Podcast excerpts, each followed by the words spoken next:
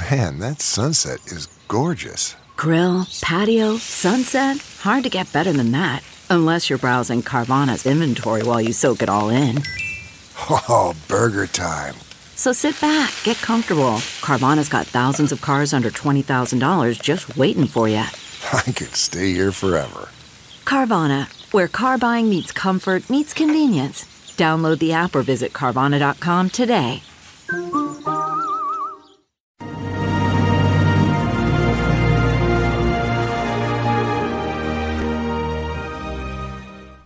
Hi, everyone. Judge Andrew Napolitano here with Judging Freedom. Today is Thursday, July 28, 2022. It's about five minutes after one in the afternoon on the East Coast of the United States. My guest today is a regular and a fan favorite, Colonel uh, Douglas Macgregor, formerly United States Army expert in military uh, warfare and uh, our go-to guy on what's happening in Ukraine. Colonel uh, Colonel Macgregor, it's a pleasure. Uh, thanks for joining us and welcome here. Sure.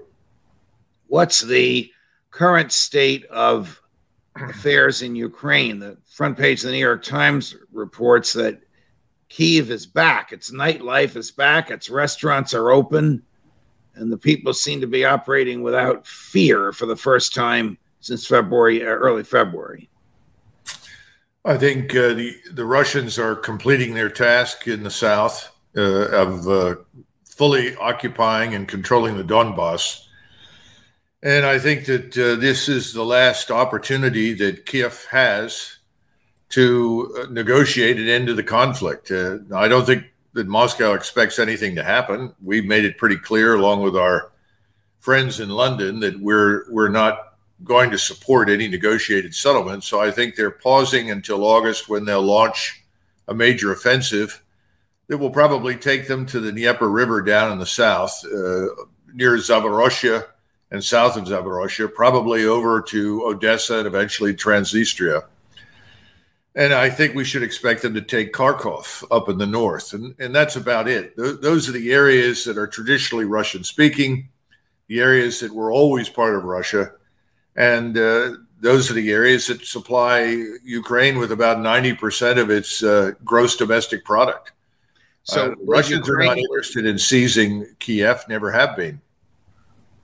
Will, will Ukraine peacefully accept the Russian dominance of those areas, or will they continue to beg? And if they beg, they'll probably receive arms from NATO and from the U.S. to continue to continue this war, even in those areas. Well, there are a couple of other factors in this multivariate equation, as you know. Uh, the EU economies, particularly Germany, are in real trouble. Uh, right now, Russia is exporting about 20% of the liquefied natural gas that it was exporting when this whole thing started.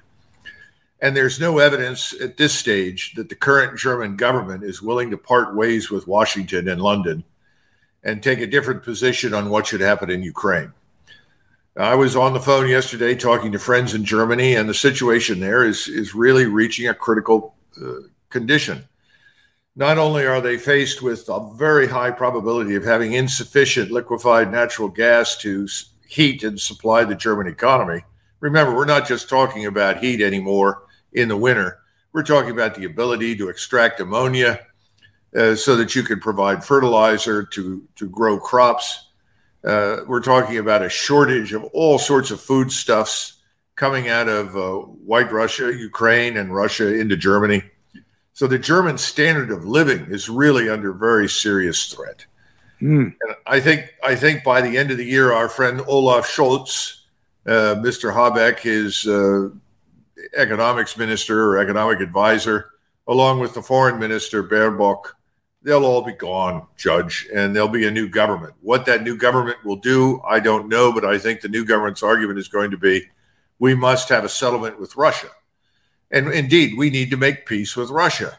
A new line needs to be drawn, territorial reality needs to be recognized. We don't want to do that. But of course, as Charles de Gaulle said, there are two things that everyone in Europe needs to remember. Number one, the United States does not live in Europe. Number two, Great Britain is an island. In other words, Europe is going to have to find its own way forward because if they're depending on us, we're perfectly willing to let them suffer in perpetuity. While you're talking about the Germans, are they willing to send troops to Ukraine? Oh, if somehow, if somehow this expands into a NATO war against uh, Russia? No, and no one in Europe is uh, interested in shipping forces to Ukraine, and that's right. That's been obvious from the beginning. This whole thing. Somebody asked me the other day, "Well, uh, can't the Europeans put together forces?" No, they can't. There is no European or NATO European command and control structure. There is only an American command and control structure. In other words, C4ISR, command, control, co- communications, computers, intelligence, surveillance, reconnaissance. That's the the space-based terrestrial backbone, as well as the backbone at sea, from essentially sensors from seabed to space. All of that is American, and that's because the Europeans have been unwilling to spend any money.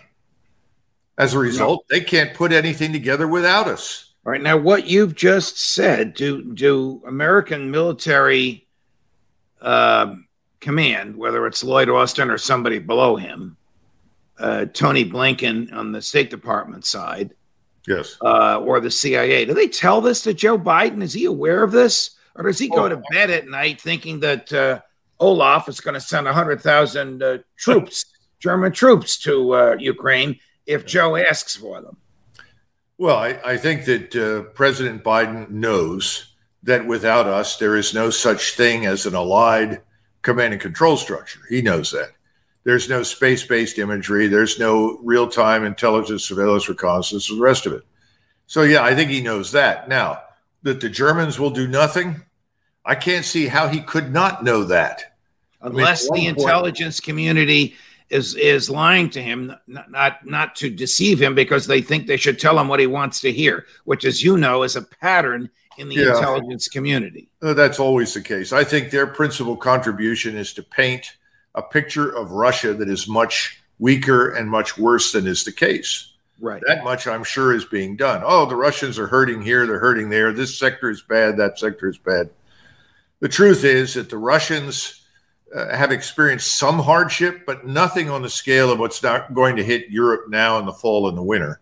And then, secondly, the Russians have already made adjustments. This was said from the very beginning by Putin and Lavrov and others. Europeans are weakening the sanctions regime. They're making exceptions in order to skirt the very sanctions packages which von der Leyen and Blinken and others have talked about. Europe is is not in a position to withstand the onslaught of no liquefied natural gas. They can't withstand the, the sanctions that have been imposed on Russia in a whole series of areas. Can can Europe get through can Europe get through the winter of 2022 and 2023 6 months from now in the current state of what uh, Putin is sending to them in terms of in terms of gas?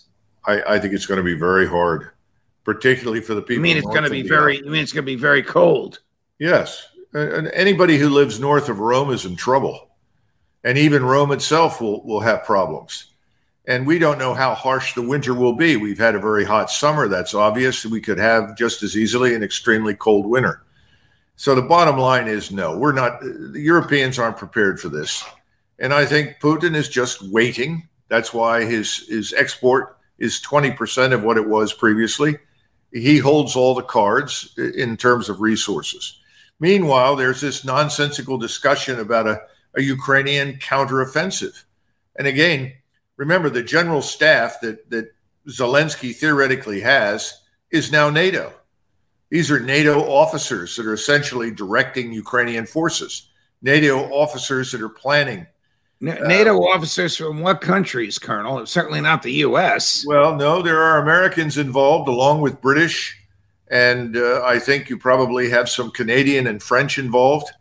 And they're operating actually on the ground in Lvov and in parts of Ukraine. I mean, this right, is so what, is, what is what is Tony Blinken, Secretary of State, and Joe Biden? What is their long game? Do they not know what you have told us? Do they think we can see, keep sending 60 billion a year in arms to uh, Ukraine and that this will be war without end? You have just asked a critical question. And I think we have to go back to the beginning.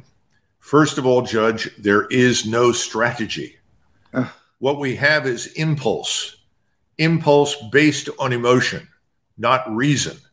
No one sat down in January of this year watching uh, the Russian forces assemble uh, along Ukraine's border and said, look, what can we do? In other words, what's within uh, the limitations of our resources? What kinds of things can we do to influence this? Secondly, did anybody ask, what is the purpose of, of our intervention in this matter? What do we want? Secondly, how do we do it? What are the methods that we're going to employ? And finally, do we know what we want this to look like when it's over? Do we have an end state in mind? Instead, we just had impulse after impulse after impulse based on the false assumption that our resources are limitless, that we are simply able to print as much money and subsist as long as we wish on top of this dollar based global economy without any alternative. And what's now happened is that Putin, not only Putin and, and the Russian government, but the Chinese, the Indians, Brazil, uh, Iran, I think increasingly the Saudis, the Emirates, everyone is looking at the alternative to the dollar based monetary system. In other words, the global economic system is based on the dollar. Now, this isn't going to happen overnight. Right. But they are now seriously planning for an alternative. They don't have the institutions that we have, they don't have a, a SWIFT system, if you will. Remember, we control uh, the world, uh, you know, World Bank we control all of these things. Right. They have to build those institutions, but they are now actively beginning to do that. The handwriting's on the wall. We've overplayed our hand, but our position is not that strong. People are talking about, well, are we in a recession? Of course, we're in a recession. The economy is contracting. The question over the next six to 12 months, Judge, is are we in a depression? That's the question that people are going to start asking. Yeah, well, that's the question that Joe Biden doesn't want to have asked because he he doesn't want to confront the reality of answering it. Not too long ago, um, Colonel, you told us that the main Russian fighting force, their best troops, were back in Russia relaxing or retraining or whatever they do. They're not in Ukraine fighting. That's sort of the second team is there. Is that still yeah. the case? Yes. Most of the Russian troops are not active in combat right now. They're resting, refitting, reorganizing, retraining in some cases. And I think, again, that's in preparation for a massive offensive in August that will be designed in the absence of any willingness on our part to negotiate to finish the job in the south, take Odessa, move to the border with Transnistria. That turns rump Ukraine into a landlocked country. What and happens? Then, and then finally complete the job in Kharkov. What happens if Joe Biden wakes up uh, one morning and starts to sound like Colonel Macgregor? By which I mean stop sending military aid there. Will that be the end of it? Or is there enough in the pipeline? Well, is I there enough there for them to resist the August offensive that you're predicting will happen? They're, there's, they're not going to be able to uh, resist this offensive. They, they don't have the forces on the ground, they don't have the trained manpower. Now, we have provided, under the guise of contractors, some manpower that is uh, manning, for instance, the HIMARS, the high mobility rocket system. We know that. There are, there are NATO quote unquote contractors doing a lot of that. Just as we know that we have people uh, under the guise of contract or NATO uh, planning and organizing forces to fight. It's failing. It's failing very badly. Okay, you keep saying you keep saying under the guise. By that, do you mean? By that, regular, I mean regular U.S. Army out of uniform. Yeah, we have Americans on the ground in that country. Too many out of uniform. It, well, they I don't know what they're wearing. I'm not there, but my point is that no one is telling the American people that there are Americans wow. on the ground in Ukraine. Well, no is, one is telling is the British people there is, are British soldiers and British officers on the ground in Ukraine. No one. This is, is reprehensible. If they're in uniform, they're a fighting force. The American public needs to know about it. If they're out of uniform, they're unprotected by the Geneva Convention, and they're crazy because they've exposed young men and women to summary execution as spies if they don't have a uniform with a recognizable military patch on. This is this is Uniform Code of Military Justice 101. Everybody knows this. Yes. And and if Joe Biden has American troops on the ground and thinks that because they're out of uniform or because they're showing Ukrainians how to use equipment as opposed to shooting at Russians, he doesn't have to tell the Americans about it. I think the American public about it. I think he's got another thing coming. Well, we've been through this before, Judge, as you know, in the 1950s and early 60s before we formally intervened in Vietnam. Right. We had we had advisors on the ground. Yes, I remember. I can hear JFK's voice calling yeah. them advice. I was. 13. So we have something advisor. similar going on, and none of us knows. I certainly don't know. None of us knows exactly how many. All we know is that they are there and they are helping the Ukrainians to plan and organize and execute operations. And they're also assisting with high tech weaponry. We are passing directly intelligence to the Ukrainians from space based surveillance from our satellite arrays. We're facilitating communications with our satellite arrays. All of these things are happening. There is no declaration of war. There isn't even a, a, sense of Congress or the Senate that we should be doing any of these things. But I think we can't lose sight of the money. These billions of dollars, where do they go? Well, most of it does not go to Ukraine. Most of the money goes to the Department of Defense to compensate the armed forces for the movement of equipment and resources over to Europe. That money, in turn, is then transferred again to the defense industries, the contractors who actually uh, support and provide the replacement equipment. What, Those what are the people take? that are that are donating and supporting the people on the hill. In other words, we're this whole circular operation enriches everyone who is important to the hill in terms of uh, reelection. It's a shell game. What will it take to stop this pipeline of well, cash, that's, that's of cash the, and military equipment, and the taxpayers, they the taxpayers because they borrow the money, yes. tax dollars anymore, uh, enriching the military industrial complex, to use Eisenhower's phrase. Yeah. Well, I think that's the, the critical question. My own view is that this war in Ukraine will not end with a bang, but with a whimper. That eventually we will just sort of quietly run out of resources.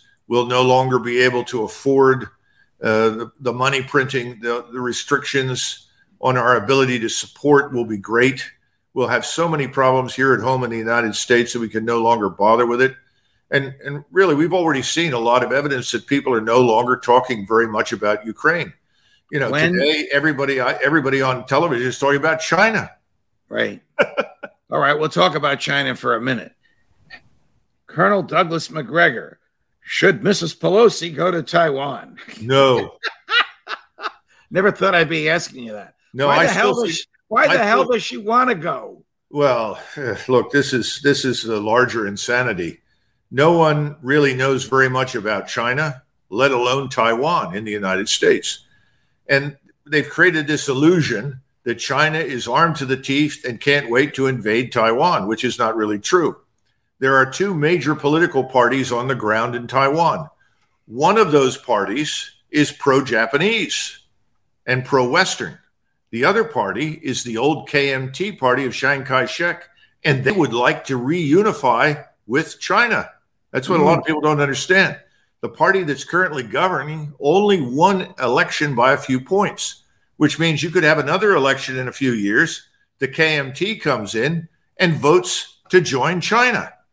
Now, that does that sound like you're in a hostile environment, a, a hair trigger war? Of course not. So I don't expect you to get into expect you to get into Mrs. Pelosi's head. Nobody can really do that. But if she does go, what will the Chinese do? They're not going to arrest her and restrain no, her. The Chinese aren't going to take any direct action. What the Chinese are looking for are the following things. Is she going to pledge some sort of alliance to Taiwan?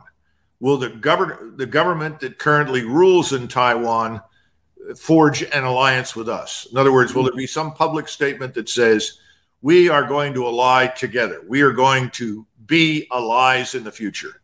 Number two, is there any provision uh, under this alliance that will be announced that would involve U.S. forces of any kind on the ground in Taiwan? Those two things. If if either of those things are mentioned, then I would say a- an eventual collision is probably unavoidable because the Chinese regard Taiwan as the unsinkable aircraft carrier used by the Imperial Japanese Armed Forces to invade China. Without Taiwan, the Japanese would have been in serious trouble trying to move equipment and forces into that enormous country. And they'll see it the same way that we saw Cuba in the Cuban uh, Missile Crisis. The difference right. is, unlike us, they'll go in because right. they'll say, no matter what it costs, we cannot afford to have this ticking time bomb on our border. Last uh, question before I let you go. Uh, Kim Jong un, the crazy dictator, or maybe crazy like a fox dictator of North Korea, recently threatened to use nukes. A, can he do that? B, what, if anything, should the American government do when he says things like this? Well, there's there's not a lot we can do, but he's done that before. I mean, we've heard the saber rattle repeatedly over the last 10 years off and on. The problem for us is this Donald Trump had an enormous opportunity in Hanoi to begin this denuclearization project on uh, the Korean Peninsula and to begin withdrawing our forces from South Korea. Right. At the last minute, Messieurs uh, Bolton and Pompeo, both card carrying neocons, swooped in to stop it.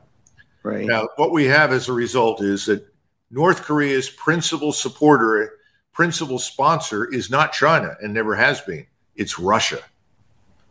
Putin likes North Korea. Wait, that, that, that is a very interesting statement. Most of the American public no. assumes I don't know what the what the people in the State Department know, but the American public assumes it's China. Yes.